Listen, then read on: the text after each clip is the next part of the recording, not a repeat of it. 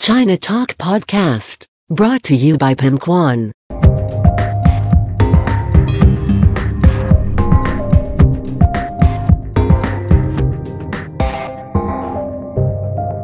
Catch up with the world, catch up with China with China Talk Podcast.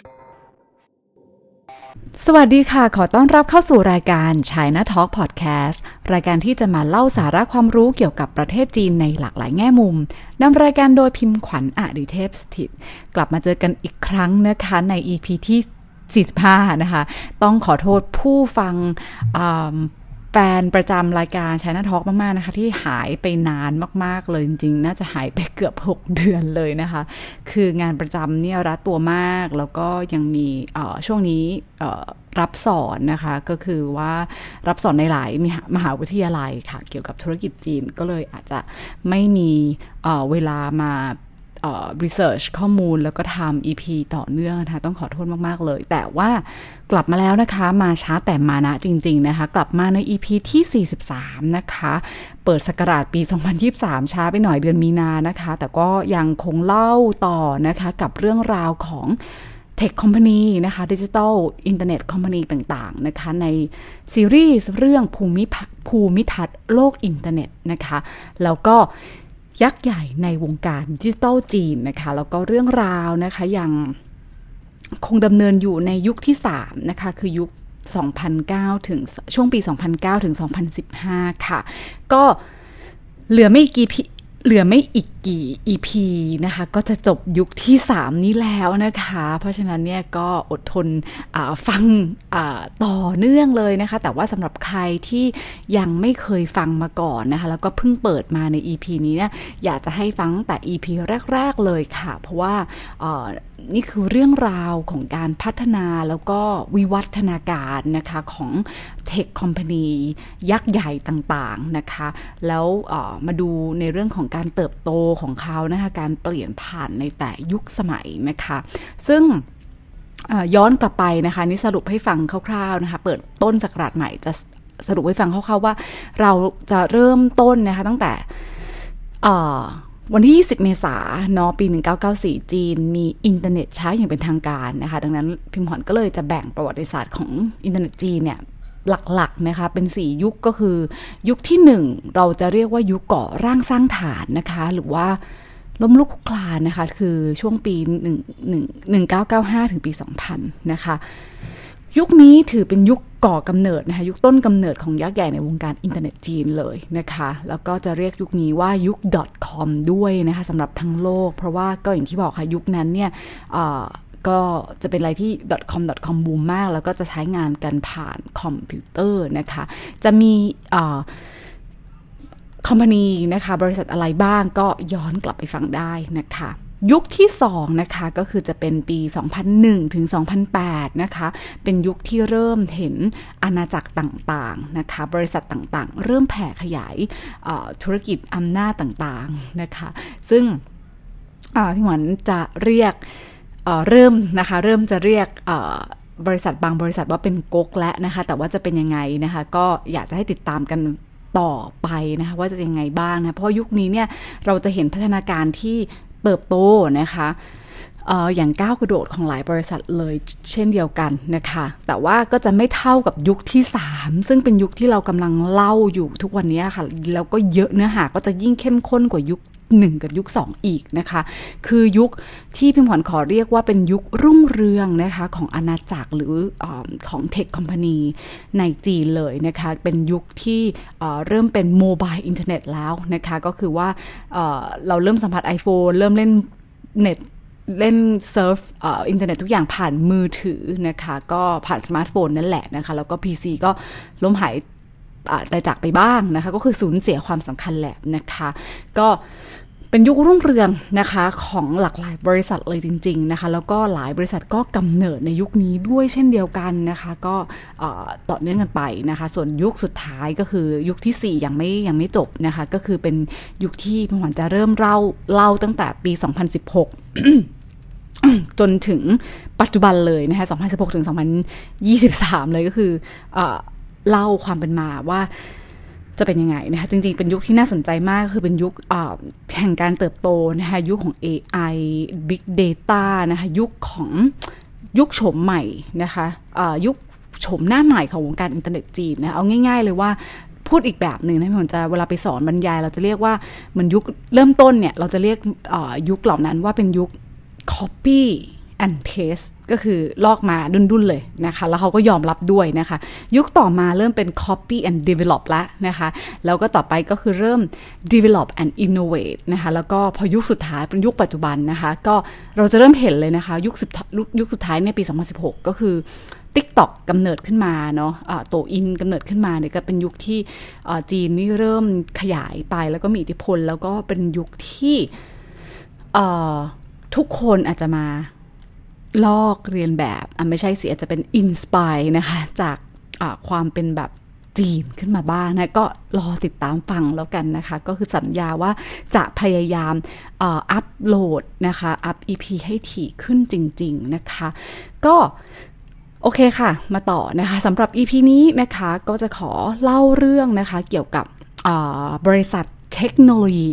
นะคะที่ให้บริการเรียกรถค่ะ ผ่านมือถือ ที่ภาษาอังกฤษนะคะ เราก็จะเรียกว่า taxi hailing หรือว่า ride hailing นั่นเองนะคะ เมื่อพูดถึงบริษัทเรียกรถนะคะ หรือว่า ride hailing เนี่ย หลาย ๆ คนไม่น่าจะเคยได้ยินแหละนะคะตีตีหรือว่าบางคนอาจจะเรียกตีตี้นะแต่ว่าจริงๆ ให้ถูกต้องคือต้องอ่านตีตีนะคะซึ่งชื่อเต็มๆนะคะก็คือตีตีชูสิงนะคะ ก็เป็นบริษัทเทคโนโลยีนะคะ อันดับ ใหญ่ในอันดับหนึ่งในจีแหละนะคะ แล้วก็อันดับต้นๆของโลกนะคะ ที่ขยายการบริการไปมากมายเลยนะคะ ไม่ว่าจะเป็นแท็กซี่เรียกรถแท็กซี่เรียกรถส่วนตัว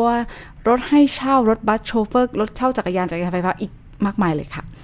บริษัทก็มีการนำเอาเทคโนโลยีใหม่ๆ มาปรับใช้อีกเยอะแยะนะคะ ก็คือเป็นเป็นบริษัทที่น่าสนใจมากๆเลยนะคะ แต่ว่าก็ ชื่อเดิมนะคะของตีตีจริง ๆ แล้วนะคะก็คืออคือตีตีตาเชอนะคะซึ่งเอาจริงก็เวลาถ้าหลายคนอ่านภาษาจีนได้จะรู้ว่าชื่อเขาจะเขียนไม่เหมือนกันนะคะ แต่ว่าเดี๋ยวเราจะเล่าให้ฟังนะคะว่ายังไงบ้างนะคะ ซึ่งจริงๆชื่อเดิมของเขาคือตีตีที่แปลว่าปิ๊บปิ๊บนะคะเหมือนกับว่าปิ้นปิ้นปิ้นปิ้นแบบนี้นะคะ แต่ว่าภายหลังนะคะเขาได้รวมนะคะหรือว่า merge กับคู่แข่งคนสำคัญนะคะอย่างไข่ตี้ตาเชอนะคะซึ่งก่อตั้งในช่วงปี 2012 นั่นแหละ แล้วสุดท้ายก็ merge ควบรวมกันเป็นตีตีชูสิงนะคะหรือว่าเรียกสั้นๆว่าตีตีนะคะซึ่งตัวเขียนก็จะไม่เหมือนกันแล้วนะคะตีตี ชื่อเดิมคือปิ๊บปิ๊บนะคะ แต่ชื่อใหม่นะคะ มันแปลว่าเสียงหยดของน้ำนะคะ แบบ sound of dripping water แบบนั้นเลยนะคะ ซับซ้อนนิดนึง แต่ว่าเอาจริงๆว่าคืออใครเรียนภาษาจีนนะคะ อาจจะเข้าใจในเรื่องของหมวด น้ำสามหยดนะคะซานเตียนช่วยนะคะที่อยู่ในตำแหน่งตาซ้ายของตัวอักษรก็จะมีความหมายที่บ่งชี้ถึงคำว่าน้ำนะคะแล้วก็อีกคำเก่าก็คือจะมีโขจื้อผางนะคะซึ่งจะเป็นคำบ่งชี้ถึงถึงคำศัพท์ที่ให้เดาได้ว่าเป็นเกี่ยวกับปากหรือเสียงเป็นต้นนะคะ เรื่องราวบอกเลยนะคะ ชื่อก็สนุกนะคะ แต่ว่าเรื่องราวของการ พัฒนาการของตีตีชูสิงเนี่ยไม่ธรรมดานะคะ ก่อนที่เขาจะมีวันนี้ได้เนี่ยโอ้โหอย่างที่บอกค่ะ ชื่อก็เปลี่ยนนะคะ แต่ว่าสิ่งที่น่าสนใจกว่าคือการฟาดฟัน กับบริษัทคู่แข่งนะคะ ทั้งในจีนและนอกจีนอย่าง Uber นะคะแล้วก็อย่างที่บอกค่ะว่าแข่งกันนะคะควบรวมกันนะคะถือเป็นเคสตัดดี้ที่สนุกมาก ๆ แล้วก็จะบอกเลยว่า EP นี้ไม่จบนะคะ มีต่ออีกอหลาย EP นะคะ แล้วก็ไม่ได้จบในยุคนี้แน่นอนก็คือต่อเนื่องกันไป แต่ว่า EP นี้ค่ะ EP ที่ 45 เนี่ย เราจะอขอเริ่มนะคะ เล่าจากไข่ตี้ตาเชอ เพื่อปูเรื่องราวก่อนนะคะไข่ตี้ตาเชอนะคะ เป็นอีกบริษัทหนึ่งนะคะ ก่อนที่จะถูกรวบควบรวมกันนะคะ ก็ ชื่อต้องบอกเลยว่ามันจะซับซ้อนนิดนึงนะคะ จะขอเรียกสั้นๆว่า KD แล้วกันนะ เพื่อไม่ให้สับสนนะคะ ก็ง่ายๆเลยนะคะ KD นะคะ บวกกับตีตีรวมกันมาเป็นตีตีปัจจุบัน แต่ว่าโอเค เราจะเริ่มต้นจากบริษัทนี้ก่อนนะคะควายตี้ตาเชอนะคะควายตี้ตาเชอควายตี้ก็คือก็คือควายนะคะเวลาจะเขียนตัวจริงคือควายตาเชอแบบนั้นเลยนะคะ ก็คือควายตัวเนี้ยภาษาจีนแปลว่าไวนะคะ ตาเชอนะคะตาเชอแปลว่าเรียกรถนะคะ ก็เคดีขอเรียกเคดีแล้วกันกลัวหลายคนไม่ได้ภาษาจีนจะสับสนเอานะคะเคดีนะคะควายตี้ตาเชอเนี่ยนะคะ ก็พัฒนาโดยบริษัทควายจือเทคโนโลยีนะคะ ก็ตั้งในเมืองหังโจวนะคะเมื่อช่วงเดือนพฤษภาปี 2012 นะคะ หลังจากนั้นหลังจากเปิดตัวเวอร์ชันแรกนะคะ ในเดือนหนึ่งเดือนให้หลังนะคะ มิถุนา 15 มิถุนา 2012 ก็จะเป็นแอปพลิเคชันเรียกรถแท็กซี่แบบออนไลน์ to ออฟไลน์เลยนะคะ โดยอาศัยเทคโนโลยีที่เราตอนนี้คุณน่าจะคุ้นเคยกันแล้วล่ะนะคะ ก็คือเทคโนโลยี location based service หรือว่า LBS นะคะ เจตนาของเขานะคะ ก็คือต้องการที่จะเปลี่ยนนะคะหรือว่า transform รูปแบบการเรียกรถแท็กซี่แบบเดิมๆ แบบดั้งเดิมนะคะ คือการที่ passenger โบกค่ะ โบกถนนใช่ไหมคะ เราเจอ pain point เหมือนกัน คนจีนก็เจอ pain point นี้เหมือนกันคืออ่าไปค่ะโบกโบกแท็กซี่รับบ้างไม่รับบ้างนะคะ เพราะฉะนั้นเนี่ยเปลี่ยนจากรูปแบบที่ passenger หรือผู้โดยสารรอแท็กซี่ให้แท็กซี่มารับเองนะคะแบบนี้เนี่ยเขาเรียกว่าแบบ passive นะคะ ไปนะคะเปลี่ยนไปเป็นการติดต่อแบบที่ active หรือเราเขาเรียกว่าอะไร คือเรียกก่อนนะคะเกิดการกระตือร้นขึ้นมาเองนะคะ ก็คือให้ผู้โดยสารเนี่ยเป็นคนเริ่มต้นนะคะ กดสั่งออเดอร์ แล้วก็เรียกแท็กซี่ได้ง่ายๆแบบทุกที่ทุกเวลา real time ผ่านอะไรคะสำคัญเลยคือแอปพลิเคชัน อย่าลืมค่ะว่ารูปแบบไทม์ไลน์ของช่วงเวลานะคะของของบริบทนะคะ สำคัญมากช่วงนี้เป็นช่วงอย่างที่บอกค่ะ mobile internet ใช่ไหมคะแอปพลิเคชันกำเนิด เพราะฉะนั้นเนี่ยทุกหลาย ๆ บริษัทเลยเขาเรียกแก้ pain point นะคะผ่านแอปพลิเคชันกันเยอะแยะมากมายเลยนะคะ ซึ่งคนขับ เองอันนี้คือคน passenger ใช่ไหมคะ ผู้โดยสารได้อะไรใช่ไหมคะ ก็คือแน่นอนว่าไม่ต้องไปนั่งรอให้ให้เสียเวลาโดนปฏิเสธบ้างได้ปฏิเสธบ้างอย่างเงี้ยนะคะ แล้วก็เขาเรียกแท็กซี่ได้ง่ายๆ ทุกที่ทุกเวลาเลย แล้วคนขับได้อะไรอย่าต้องบอกเลยนะคะว่าคนขับเองเขาก็มีเพนพอยต์นะคะ บางทีเขาก็ขับไปเป็นไงคะ โอ้ไม่ได้รถไม่เองไม่ได้คนโดยสารเลยถูกใช่ไหมคะ ก็เขาเองก็สามารถลดอัตราการขับรถไปแบบ เสียเปล่าเสียเที่ยวบางทีขับไปก็ไม่ไม่ได้เจอคนแบบนี้นะคะก็ empty ride rate นะคะเขาจะเรียกกันว่า empty ride เลยเขาก็ลดนะคะอัตราการที่ต้องมานั่งขับรถแบบเสียเที่ยวเนี่ยไปได้ด้วย แล้วก็ทำเงินได้มากขึ้นด้วย เพราะฉะนั้นก็คือ user คนใช้งานก็สะดวกนะคะ คนขับขี่ก็สบายใช่ไหมคะ ก็เลยเกิดเป็นโมเดลอย่างที่เราเห็นทุกวันนี้นะคะ นี่คือที่มา โอเคค่ะ แล้วหลังจากที่ KD เนี่ยนะคะ Quality เนี่ยเกิด ลอนช์นะคะ 8 เดือนหลังจากนั้นนะคะ ก็มีจำนวนผู้ลงทะเบียนนะคะ เกิน 1 0 0 0 0แสนรายนะคะ ก็ KD ก็กลายเป็นแอปเรียกรถแท็กซี่ที่มีผู้ใช้งานมากที่สุดในขณะนั้นต่อมานะคะก็คือเดือนเมษา 2013 นะคะควายตีก็ได้รับเงินจำนวน 10 ล้านดอลลาร์นะคะ ในการระดมทุนรอบซีรีส์ A จากใครเอ่ย อาลีบาบานะคะ ต้องจำชื่อให้ดีๆนะคะเพราะว่าต่อไปในอีพีต่อไปเราจะเล่าถึงสงครามระหว่างสองระหว่างบริษัทแท็กซี่แล้วกันนะคะ ต้องบอกเลยว่าสนุกมากนะคะอะ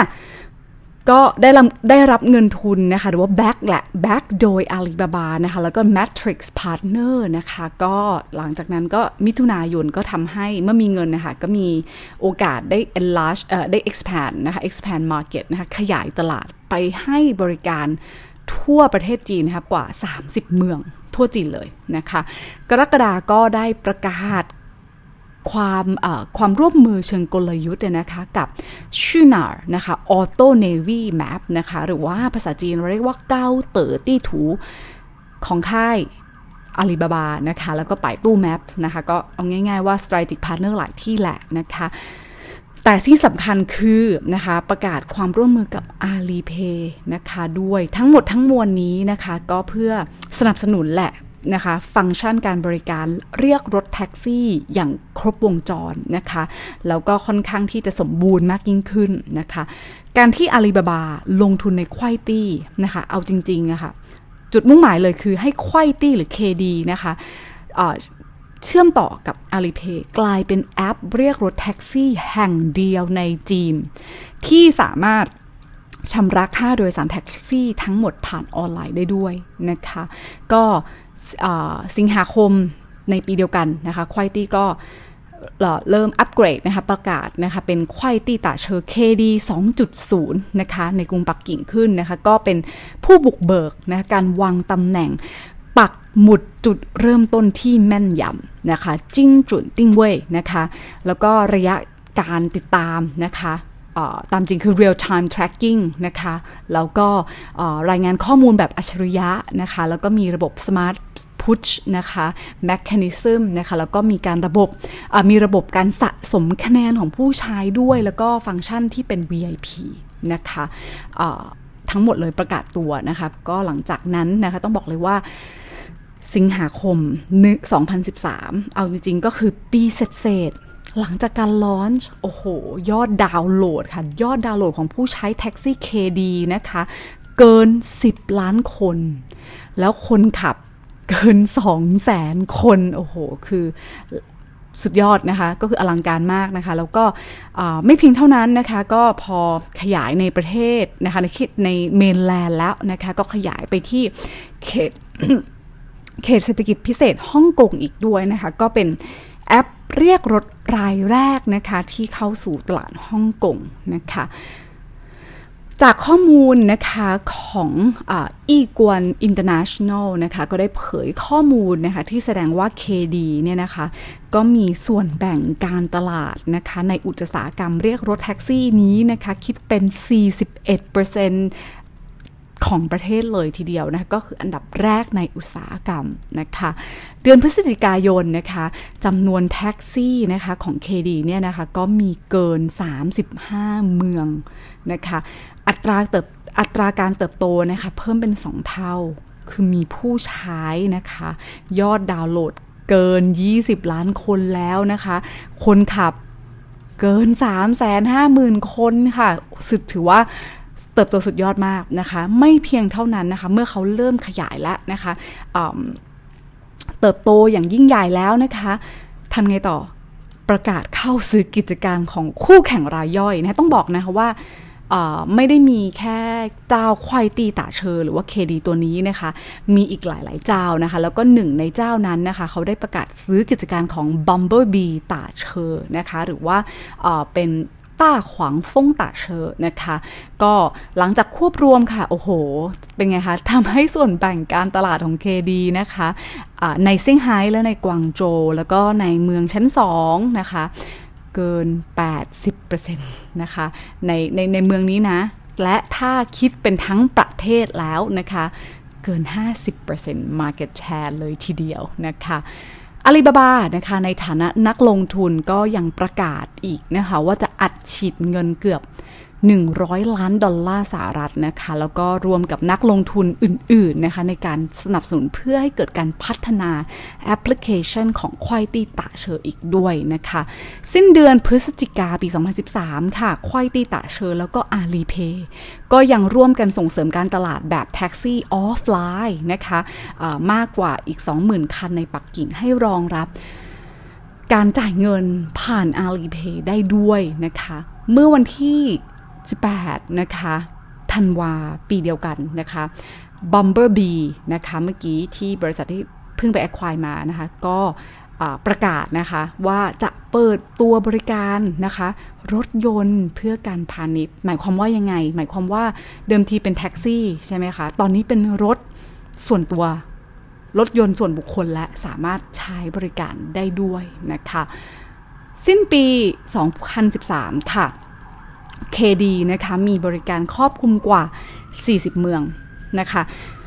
ถือเป็นผู้เล่นอันดับหนึ่งในอุตสาหกรรมนี้เลยทีเดียวนะคะอะปี 2014 เป็นยังไงนะคะ 10 มกราปี 2014 นะคะ ปริมาณการเรียกรถนะคะะเฉลี่ยทั่วทั่วประเทศนะคะ 40 กว่าเมืองของเขาเนี่ยอยู่ที่ 1.28 ล้านครั้งต่อวัน ไม่ใช่ต่อเดือนนะคะ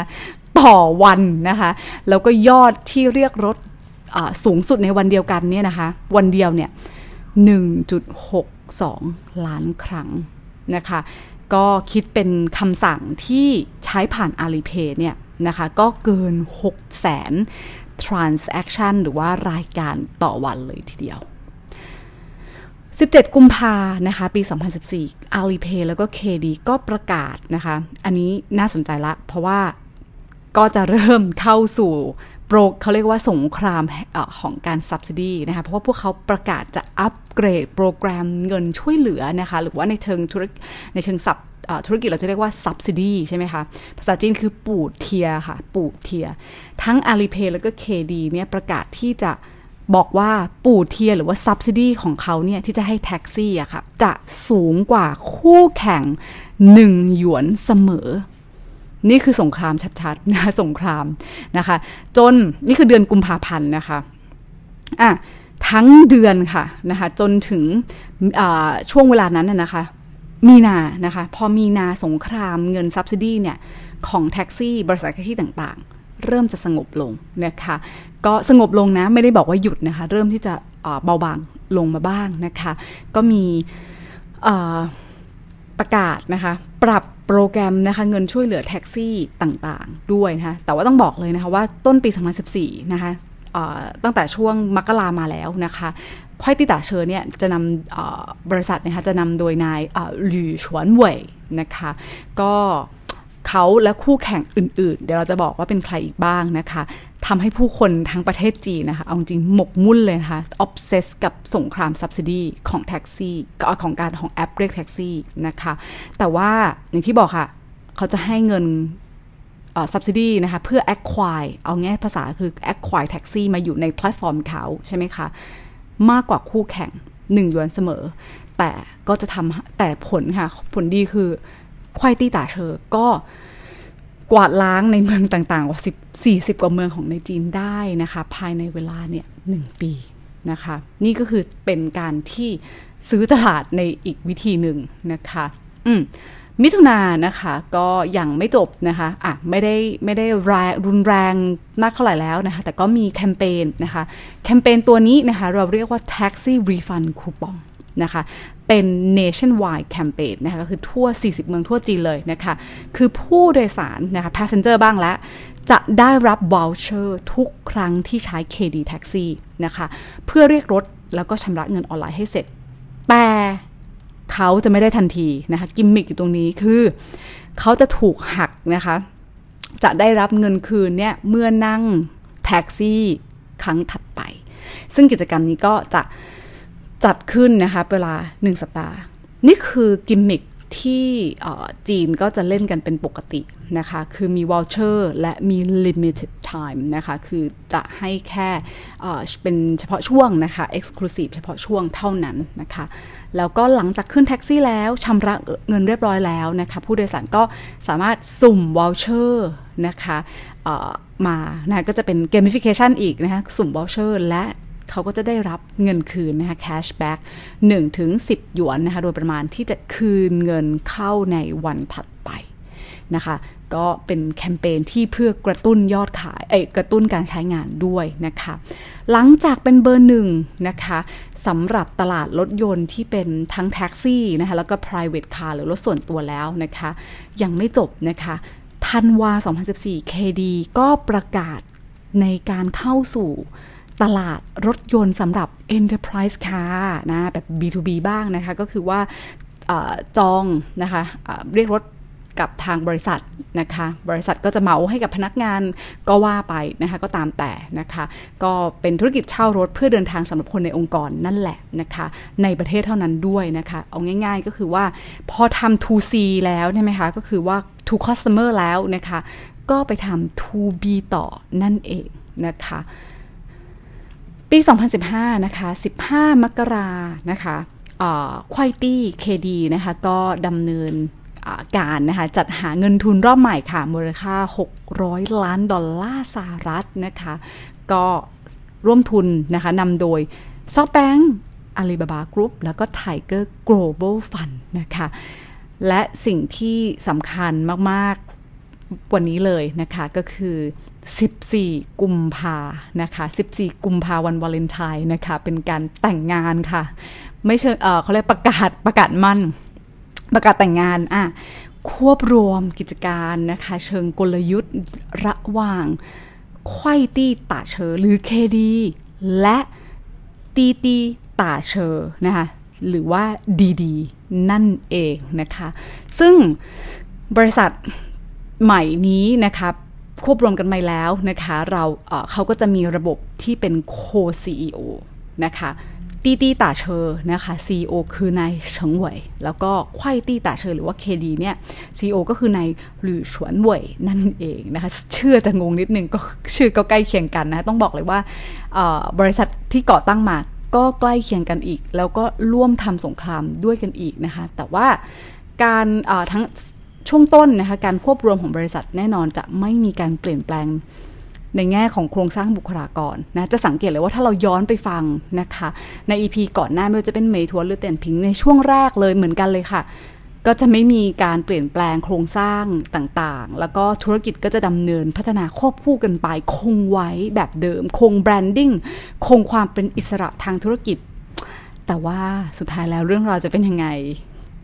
ก็ต้องติดตามกันต่อไปนะคะ ซึ่งอีพีหน้าค่ะอีพีหน้าเราจะมาเล่าเรื่องราวนะคะ เราปูพื้นสำหรับควายตีตาเชอแล้วนะคะ บริษัทที่ถูกควบรวมแล้วนะคะ ตีตีตาเชอ ก่อนการควบรวมจะเป็นอย่างไรนะคะ บริษัท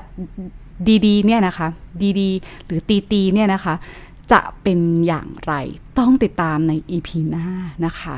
ต้องขอขอบคุณมากๆนะคะสำหรับการติดตามรับฟังนะคะ หากชอบเนื้อหาสาระความรู้แบบนี้นะคะ รบกวนช่วยกด subscribe กด follow กดแชร์มาให้กำลังใจในการผลิตเนื้อหาข่าวสารแบบนี้ด้วยนะคะ ก็เรื่องเมืองจีนจะไม่ใช่เรื่องไกลตัวอีกต่อไป สามารถนะคะฟัง China Talk Podcast ได้กันทุกช่องทางเลยนะคะ ไม่ว่าจะเป็น Apple Podcast Spotify Podbean Castbox b l o g d i t นะคะ แล้วก็เปิดไปที่เพจใน Facebook นะคะ China Talk with พิมขวัญได้แล้วนะคะ แล้วก็ขอประชาสัมพันธ์เพิ่มเติมนะคะ พิมขวัญได้มีการออกรายการนะคะอของตลาดหลักทรัพย์แห่งประเทศไทยนะคะ ก็คือของทางเซตไทยแลนด์นะคะ ลองไปย้อนฟังกันได้นะคะ ได้มีการพูดถึงเรื่องของหุ้นเน็ต East นะคะ ลองเ e ิร์ชใน YouTube นะคะะพิมพ์เซ t Thailand นะคะ หรือว่าไปที่ Facebook Page ของ Set Thailand ก็จะเจอนะคะ ก็ถ้าถ้าใครมี คำถาม คอมเมนต์ หรืออะไรเพิ่มเติมนะคะ ก็สามารถหลังใหม่มาได้นะคะ หลาย ๆ ท่านก็ขอบคุณมาก ๆ นะคะที่ยังให้กำลังใจยังส่งข้อความหลังใหม่มา บอกว่าเมื่อไหร่จะทำอีกรอฟังอยู่นะคะ จริง ๆ ก็ใจชื้นมากจริง ๆ ต้องขอขอบคุณมาก ๆ นะคะ ที่ยังคงติดตามกันตลอดนะคะ ไม่เปลี่ยนแบบนี้นะคะ ต้องขอขอบคุณมาก ๆ จริง ๆ แล้วก็เดี๋ยวจะขยันนะคะ จะแบ่งเวลามากยิ่งขึ้นนะคะมา